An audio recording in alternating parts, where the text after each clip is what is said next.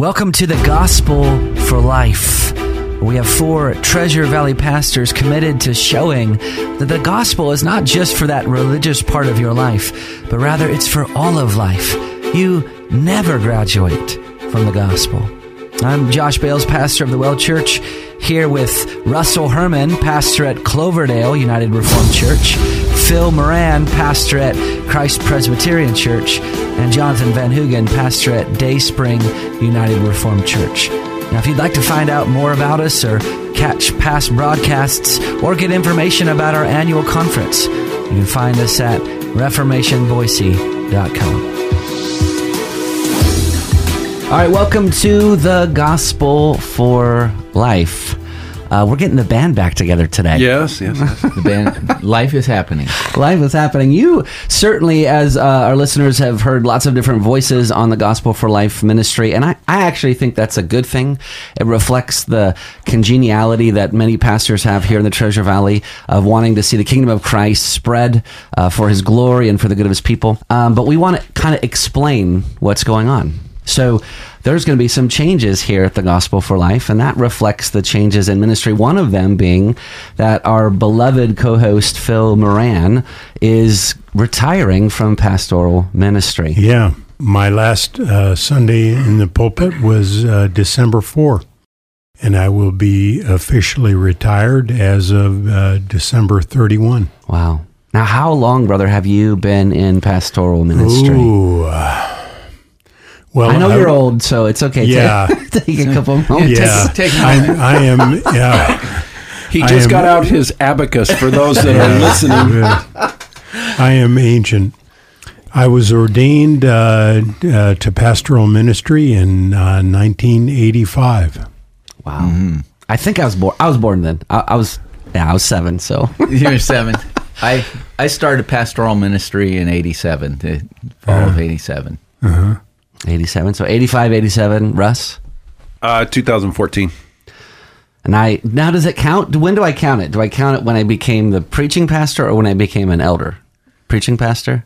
So 2000, 2016 for me. Mm-hmm. So Well, we all hope that um, everyone was a, a very good congregant before they were a pastor. Yes, that's right. Well, and and for myself, I'm I'm taking a, a a leave. Hopefully, it's you know temporary, but we're launching a school here in the fall, and uh, I just, in order to protect the pulpit and protect the ministry at the Well Church, I can't do everything, and, I, and we're going to talk a little bit about that. You know, uh, how do you sustain ministry over the long haul? And oftentimes, it's choosing the great over the good. Because we, I mean, we've been together for five years. This has been such a special program. And, and as Josh is pointing out, we're only good. well, you're great in my book, but but God has called me to a certain particular ministry that I cannot lay right. down. That's right. Right. Okay, so let's talk about three things about ministry: the call to ministry, the course of ministry, and the completion of ministry. So we've talked about when all of us began. Quickly, let's talk about the call. How do we know that a person is called into ministry, and when did you guys experience that um, particularly?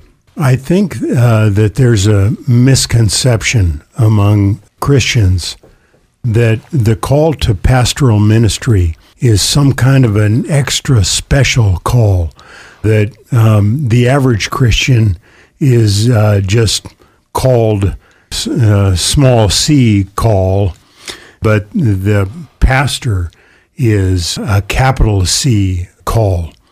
But I, I really believe, and I know you guys will agree, there is one call, and that is that is the same for every Christian believer. Take up your cross and follow me is the call from Jesus Christ. And that call is the same for every believer.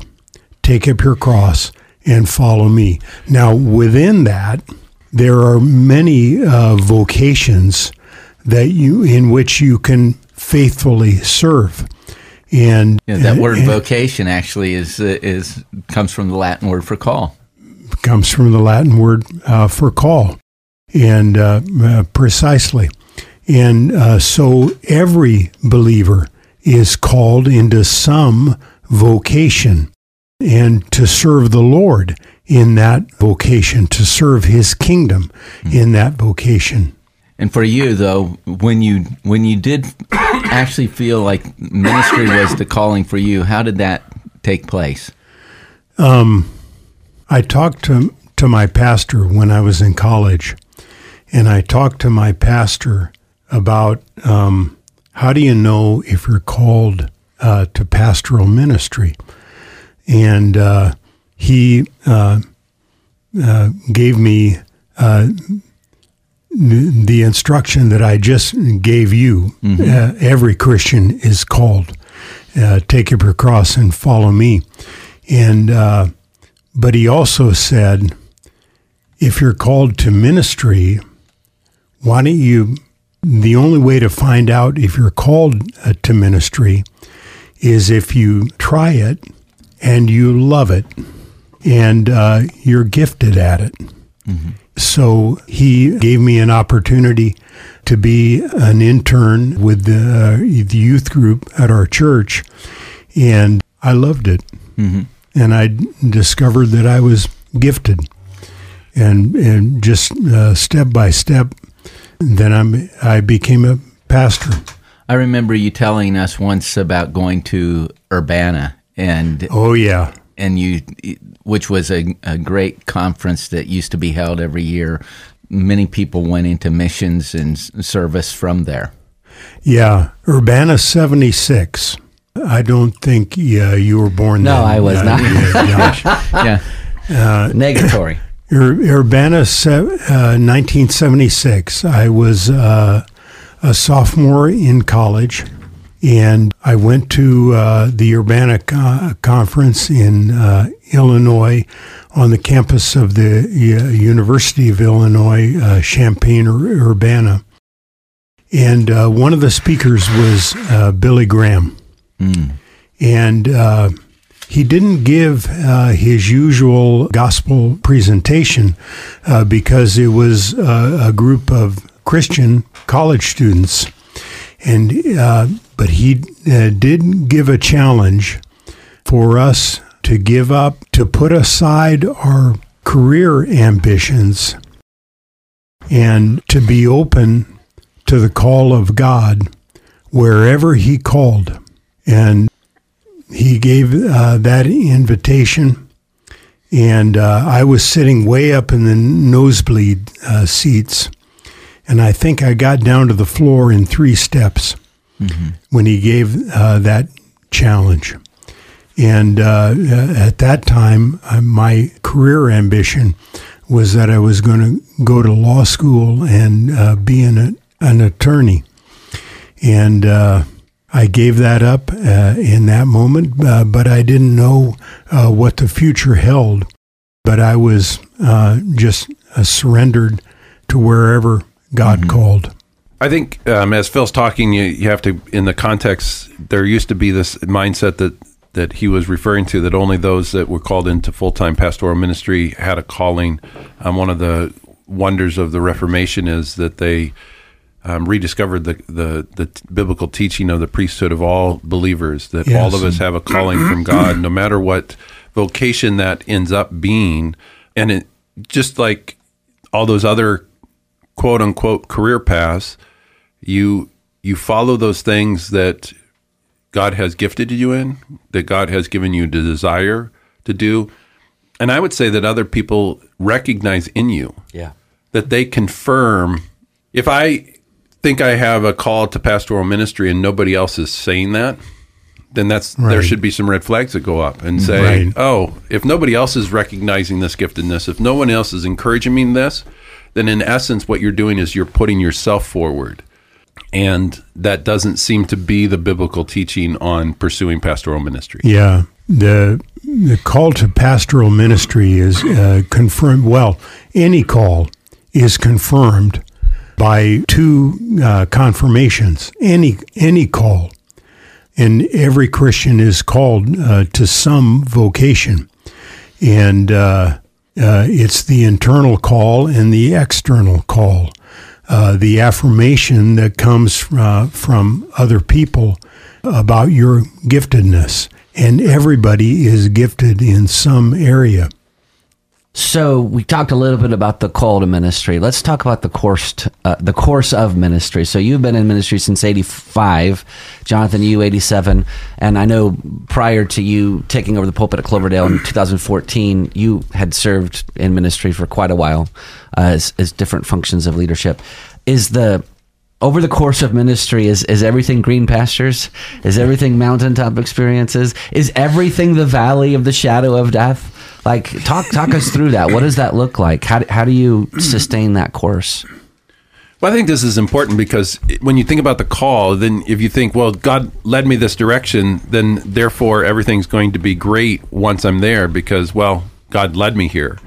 And the sense is that as we're called to ministry, that's both the joys and sorrows, that it's wonderful experiences as hard experiences, that the call is not confirmed by the ease of the ministry. Uh, the Right. call is confirmed that you know, God is saying, be steadfast and immovable. Give yourself fully to the work of God because your labor is never in vain.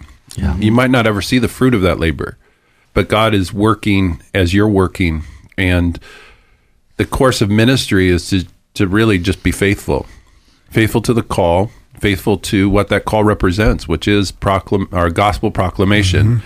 And the the details of the course of that ministry, in essence, you you turn over to God and say, naturally, you know that I would love to have an easy path to walk along, um, but that's not always what God sees as best. I, th- I think ministry has some of the highest of highs and the lowest of lows. Um, you know, I think about even Paul, who who who served, um, you know, the Apostle Paul, and he talks about it in Second Corinthians four. You know, this is the one that said he's already said in other places, you know, that his ministry was he was determined to know uh, nothing but Christ and Him crucified. And then later, he's saying we have this treasure in jars of clay to show that the surpassing power belongs to God and not to us. We are afflicted in every way, but not crushed. Perplexed but not driven to despair, persecuted but not forsaken, struck down but not destroyed, always carrying about in the body the death of Jesus, so that the life of Jesus might be manifest in our body. He's he's he's talking about. Uh, he'll go into detail about what he's been through, you know, in terms of his service for the Lord. But uh, you know, the thing that keeps coming back, he's not crushed, he's not perplexed, he's not in despair, he's not forsaken. Um, these are the things that we recognize about that call in our life. Well, and to, to kind of tie the bow at the end of the show, the reason why Paul was able to make it is near the end, he says, and the Lord stood with me the whole time. I mean, mm-hmm. the, this guy, this guy abandoned me, this guy abandoned me, this hardship came upon me. I'm writing this from prison. But the reason why I stood, uh, I could stay the course is because the Lord stood by me. Mm-hmm. Mm-hmm. Well, you've been listening to the Gospel for Life. We're going to definitely continue these year end reflections and this five year reflection of being partners on this radio program. So we hope that you tu- tune in on tomorrow's program. We'll see you next time.